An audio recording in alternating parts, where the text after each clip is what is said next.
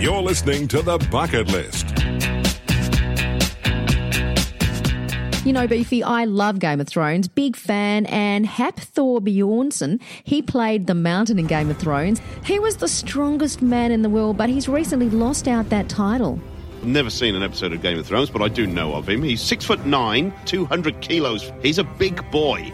He's already been killed off in Game of Thrones. Oh, is he? So How did he- they kill him, Di? He was in an avalanche. You'll have to start watching it. He lost his title as the world's He biggest did. strongman. He got injured on the first day. And he came third. The mountain was beaten by the dragon. The new guy, he's Latvian, Martins Licis. But he's called the dragon because of the fire he says he has inside. He is actually only 150 kilos. And how much is the mountain? 200. Thor tore his plantar fascia on the first day of competition out of the four days. So uh, basically, he was limping around.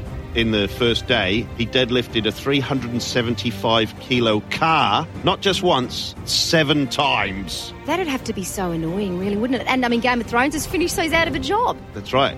Unless he's going to be a James Bond villain.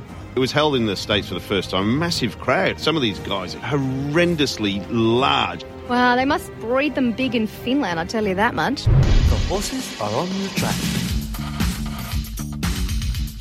Good morning, you're back with a bucket list. We've got a special guest from overseas at the minute, Lee Mottershead, the Racing Post senior writer. Lee, good morning. good lunchtime over here. I'm in the southwest of France in Dordogne on a little holiday, and it is very, very warm. Oh, what a life. Last week was a very, very busy week working at Royal Ascot. So after last week, um, a racing writer needs a few days off. I've taken a few days off in the southwest of France where wine will be drunk, food will be eaten, and I'll probably end up being a little bit fatter than when I left home. Beautiful. Talking of Royal Ascot, tell us some of the highlights, and uh, I think there was a bit of an Australian interest at Royal Ascot this year as well. There was, um, sadly, not as much Australian interest as we used to get. You know, we used to get loads of the best Australian sprinters come over to Royal Ascot. They don't tend to come anymore because you guys have got this incredibly valuable sprinting program, particularly with the race over in Sydney, the, the Everest in your spring. So we tend not to get them. What we got this year was we got a horse called Houtzen, trained by Toby Edmonds, who ran in the big thousand metre sprint, the King Stand Stakes, on the opening day of the Royal Meeting. But sadly, Houtzen stumbled at the start, and that was pretty much that. The horse ran a, a fair race, but was never going to be competitive after losing the chance at the start. So Houtzen ran, and the other big, uh, I suppose, Australian participation was was Chris Waller, um, a Kiwi, but obviously based in Australia, trainer of the Mighty Winx. Well, Chris came to Royal Ascot for the final two days on a sort of working holiday, and on the Saturday, Chris was afforded the honour of joining the royal procession down the racecourse. I don't know how sort of familiar your listeners are with Royal Ascot, but it starts every day at about two o'clock with a procession from Windsor Great Park down the straight mile of Royal Ascot Racecourse uh, with four of the Queen's carriages, um, sumptuous carriages. It's a glorious, glorious sight. They play the national anthem, God Save the Queen, when they get towards the end of the home straight. And Chris and his wife Stephanie were invited into one of the carriages on the on the Saturday. So that's a real honour for Chris. And um, given that I think everyone in this part of the world has been following Winx' racing career, and very sad we didn't get to see Winx over here. Um, I think it was no surprise that Chris, as part of his trip, uh, was given that honour by the Queen. We didn't really hear about that at our end of the world, so that's quite amazing. No, we did get photos of the royal family and what all the women were wearing in the social magazines, but no, we didn't hear about that at all.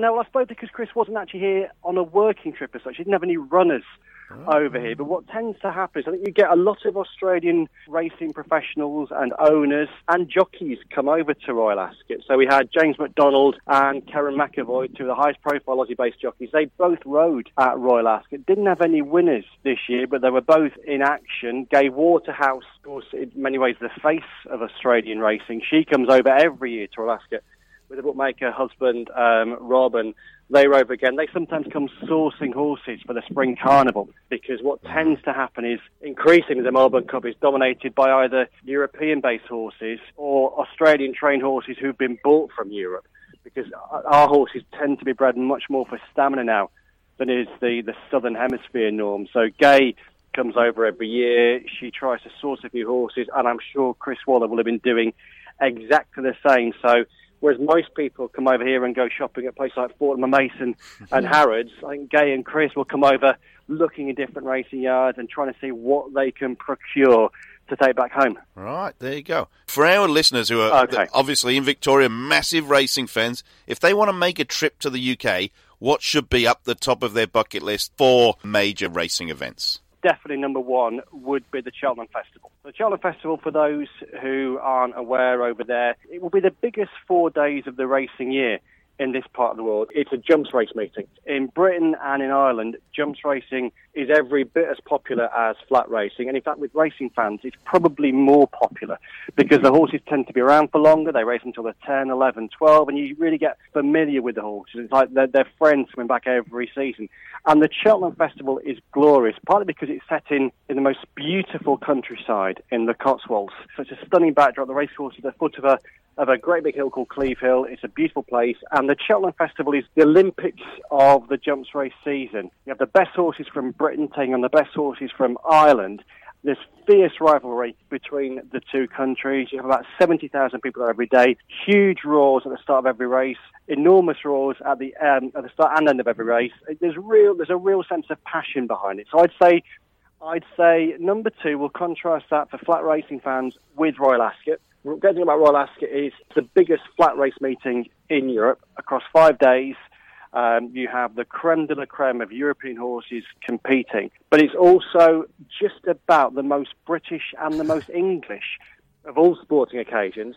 You have, as I said before, you have the Queen coming down the racecourse at the start of every day. It's her racecourse, it's the Crown's racecourse and you have so much pomp and pageantry, a real state occasion at Royal Ascot. People dressed in top hat and tails, so morning suit. I was there last week, my morning suit and top hat. But you don't have to do that. You can wear pretty much what you want depending on what enclosure you're in. I'd say number three, the Grand National. The Grand National is our Melbourne Cup. It's not quite the race that stops the nation, but it is by far the single biggest horse race in this part of the world in terms of TV audience figures. The Grand National will get about 10 million viewers on mainstream television. The next biggest horse race will get about one and a half, two million. Hmm. So it, it's four and a quarter mile steeplechase, 30 fences. It's a real nation's race. If you have one bet a year on a horse race, you will have a bet on the Grand National. And number four, the Derby. Probably the most iconic of all flat races around the world, partly because so many races around the world have taken their name from the Derby. It's our premier classic around the racecourse and Downs. That if you were to create a race course for the world's most famous flat race, you would say the opposite of Epsom. It's like a helter-skelter roller coaster of a racecourse, ups and downs, lots of camber, twisting turns. It's a very strange sort of racecourse, but that's what makes it so great because if you win the Derby, you really have ticked every box of agility in the thoroughbred. And again, it's a great state occasion. Queen goes there every year as well. It's a very British event, and it's very exciting to watch. So I'd say in that order, and if there is, I say, one that you really have to do if you're a jumps racing fan, just because of the excitement, the passion, the the the, the, the overall feel of the day, it's the Cheltenham Festival. Four days, middle of March, Tuesday, Friday, definitely a bucket list job. Lee, what an exciting life you lead, going to these fantastic racing events and, and holidaying in the south of France. Is there anything left on your bucket list? Do you know, if there's one thing I would love to do that I've not yet done, is, it, is to be at an Olympic Games on the opening uh, Saturday of the athletics program, which is this Sunday, basically the, the, the night of the 100 metres final. I've not done that yet. I had a couple of days uh, at the London Olympics, didn't get to tickets to the uh, 100 metres final, but I always think that in terms of a single moment of sport for less than 10 seconds is the ultimate in terms of distilled tension, excitement, and excellence. So that would be on my bucket list. I mean, it's Yeah. the story of the world's fastest man. Thanks for joining us this Saturday morning. It's been absolutely brilliant to hear your end of the uh, your end of the bang and shedding a bit of a different light on our bucket list events. What's for lunch in the south of France today, Lee? So today, for my, my beloved has just ordered, I'm having a terrina fish. Not quite sure how it's going to appear, but that's how it was sold. Terrine de poisson. Sounds quite healthy, and that's a good contrast with everything else that I'm eating, which is not healthy. That's it. But uh, I would like to be there with you. That's for sure. Definitely. Oh, considering it's like six degrees here right now. True, but he'd rather be with his wife. She's actually my husband, but, but, but he wouldn't mind either. Oh, nice. Oh, there you go. Three's not a crowd. Yeah. Thanks, Lee. Absolutely brilliant. Hope you have an absolutely fantastic weekend and uh, look forward to the rest of the UK racing summer. Cheers, guys. Have a great weekend there. Liam Mottershead on the bucket list. You're listening to The Bucket List. Good morning, you're back on the bucket list. We've got former England international and British Irish Lions representative, Mr. Geoff Parling. How did you and uh, Beef meet each other? He's persistently stalked me, so He does? yeah, I would look outside my, my garden gate. He'd be stood there. I'd be getting in my car. Yeah. He'd be in my car with me. I don't really know. I think he's got a key to my house. I think you need to carry a little squirt gun around with you, you know what I mean? Just, Yeah, just so- a, something. Maybe like a hooter. yeah, sounds That's the way. Yeah. Rugby, from your upbringing at Stockton, it's not a very traditionally strong rugby area, is it? Basically, a football area. We badgered the school teacher to try and get ourselves a rugby team at the school, and he, he gave in. And any time you can choose a career in sport and it takes you around the world, it's got to be a great decision in the in the long term. Oh, 100 percent. Look, it's a global game. Do you think it's rougher than Aussie rules? different. The collisions are certainly bigger, but the, the advantage you have in rugby is the collisions are front on, so you brace for the collision. In Super Rugby as well, teams at the moment splitting their games between Argentina, South Africa, New Zealand, Japan, and Australia. Do you think the travelling takes a bit of a toll across the across the season? Travel is a huge factor in how you prepare for it, how you recover from it. Obviously, the World Cup in Japan later this year. If I'm going with New Zealand, I think they're favourites. If I'm going with my country, England, Australia, have definitely got a chance. You spent a bit of time in Japan. Did they take you to the sumo? When I was younger, I did go to a sumo stable once and train with them. That you did the training? Did you have to wear the nappy and everything? Yeah, I did, myself and one of the player. Magnificent. Could you have made a professional sumo wrestler in your in your time? Have you seen the size of these sumos? I know they're big boys. Absolutely massive. yeah, cheers. Thanks for your time on the bucket list. This is The Bucket List with Beefy and Diana Simons. Good morning. We're speaking to Jack Houghton from the Herald Sun. Jack, there's been quite a bit of controversy about the national sports guidelines recently. Can you tell us a little bit about that? Well, look, a, a new guide came out earlier this month, and it was developed uh, by three different organisations. So you've got the Australian Human Rights Commission, Sports Australia, and, um, the Coalition of Professional and Participation Sports, which they oversee about 16,000 clubs, about 9 million athletes across the country, and these are the guys that set standards for pretty much every single junior club and also the professional ones like the AFL. These guidelines are making a whole bunch of new transgender recommendations. The big one that jumped out at everybody, and, and us particularly, was that if your child is 12 years or younger, they can, from a process of self identification, choose to play against either boys or girls, depending on who they identify as. You could have a situation of a 12 year old biological boy playing against adult. The guidelines are saying that it would potentially be a breach of the Anti Discrimination Act to prevent that from happening.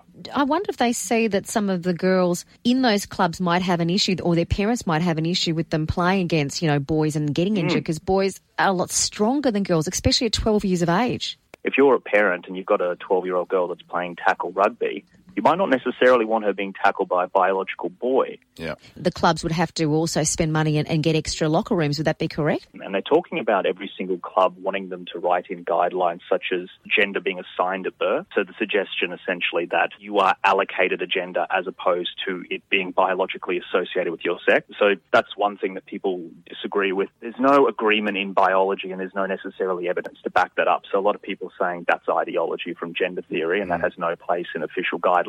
Then you have issues where they're saying, well, because of that, every club has to create a gender neutral space. So there are cost impositions when you do that. And then along with that, they're saying, well, you need to have sanitary bins in male bathrooms as well because men and women could go back and forward based on choice.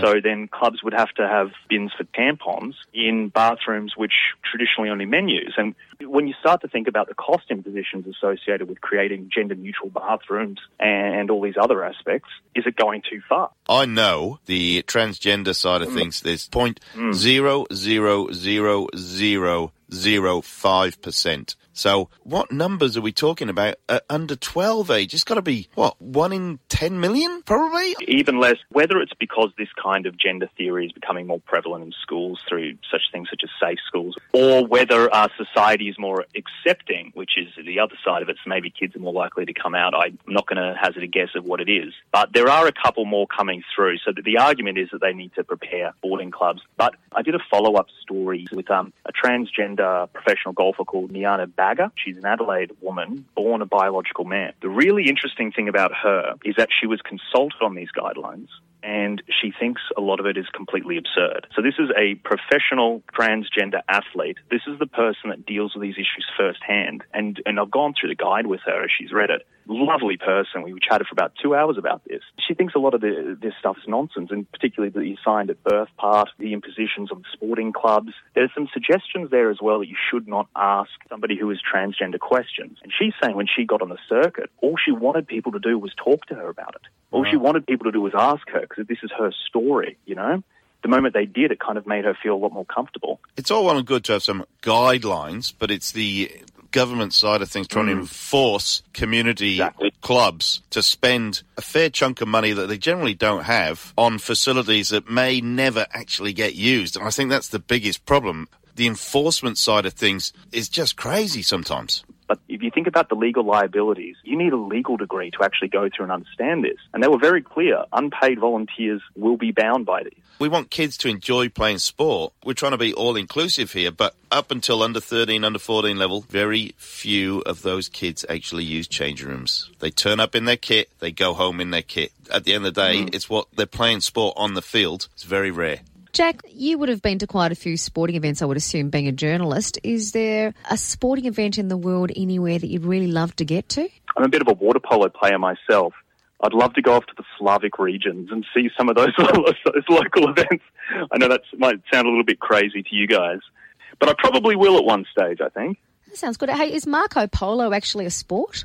I, I think that's more a children's game, more a children's game in the pool. You got to get to Malta, Jack, because obviously water polo is the national sport of Malta. Very little known fact there. Fun fact. Is that right? Well, I'll have to check it out. Well, Jack, thank you so much for joining us this morning. Uh, Jack Houghton from the Herald Sun on the bucket list. From One Cover Travel Insurance, here's Isha with a travel tip. So today my travel tip is people get stuff stolen on holidays all the time, we find. And one of the main ways people get caught out is that they use paper maps to help them understand their surroundings. But if you're going to stand around in a crowded piazza using both your hands to open a map and then stare at it in both public is exactly the kind of behaviour that's asking to be targeted by pickpocketers. So essentially, people should always stick to looking at their paper map in their room or in a cafe sitting down, and you'll be likelier to keep your wallet or other valuables safe. When planning your next holiday, make sure you take out travel insurance from OneCover. OneCover.com.au. There's nothing like being at a live event, whether it's the Australian Open Tennis, the Rugby World Cup 2019 in Japan, or the Bathurst 1000. With over 20 years' experience, Sportsnet will ensure the adventure of a lifetime. With over 50 world class events, Sportsnet guarantees official tickets and accommodation, even to sold out events. You'll even get access to behind the scenes experiences. Over 10,000 travellers each year choose Sportsnet. Call 1300 888 858 or visit sportsnetholidays.com. Does your sporting club or community group need help with fundraising? My Club Shop is your essential fundraising partner. This free service is simple to use and can provide a 12 month a year revenue stream. With support from great companies like Samsung and TCL and new features being added daily, this revolutionary platform is a complete game changer. Did we mention it's all free? All you have to do is log on to myclubshop.com.au to register your interest and one of our friendly team will get in touch straight away. That's myclubshop.com.au.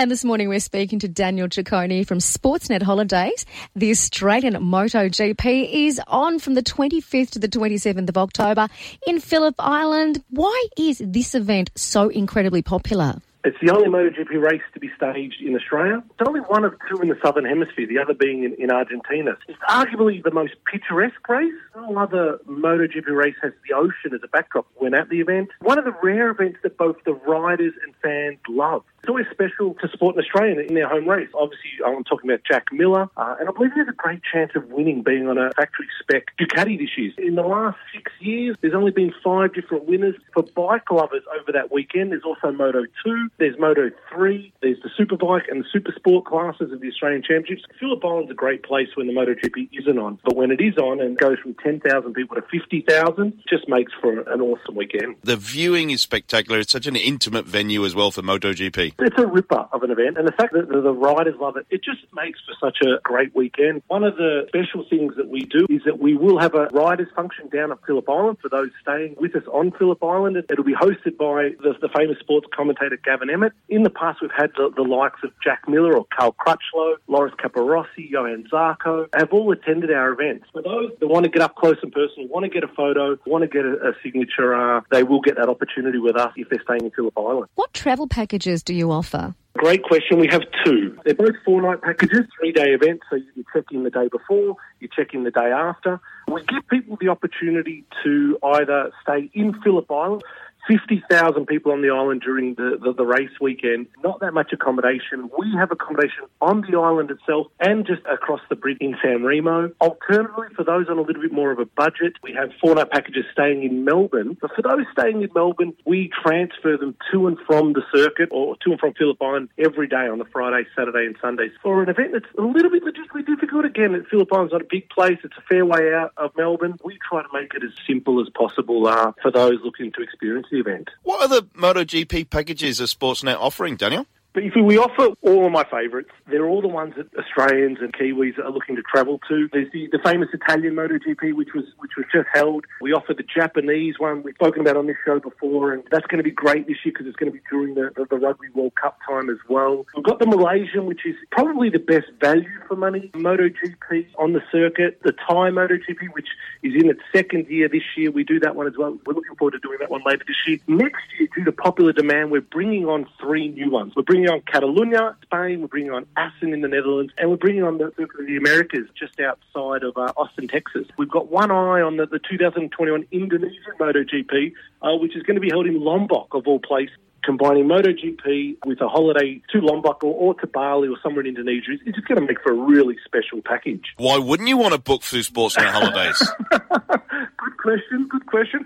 We're uh, an official on seller of the Australian Grand Prix Corporation, so everything is official. The Australian MotoGP is logistically difficult. You know, the circuit is, is not near a major city.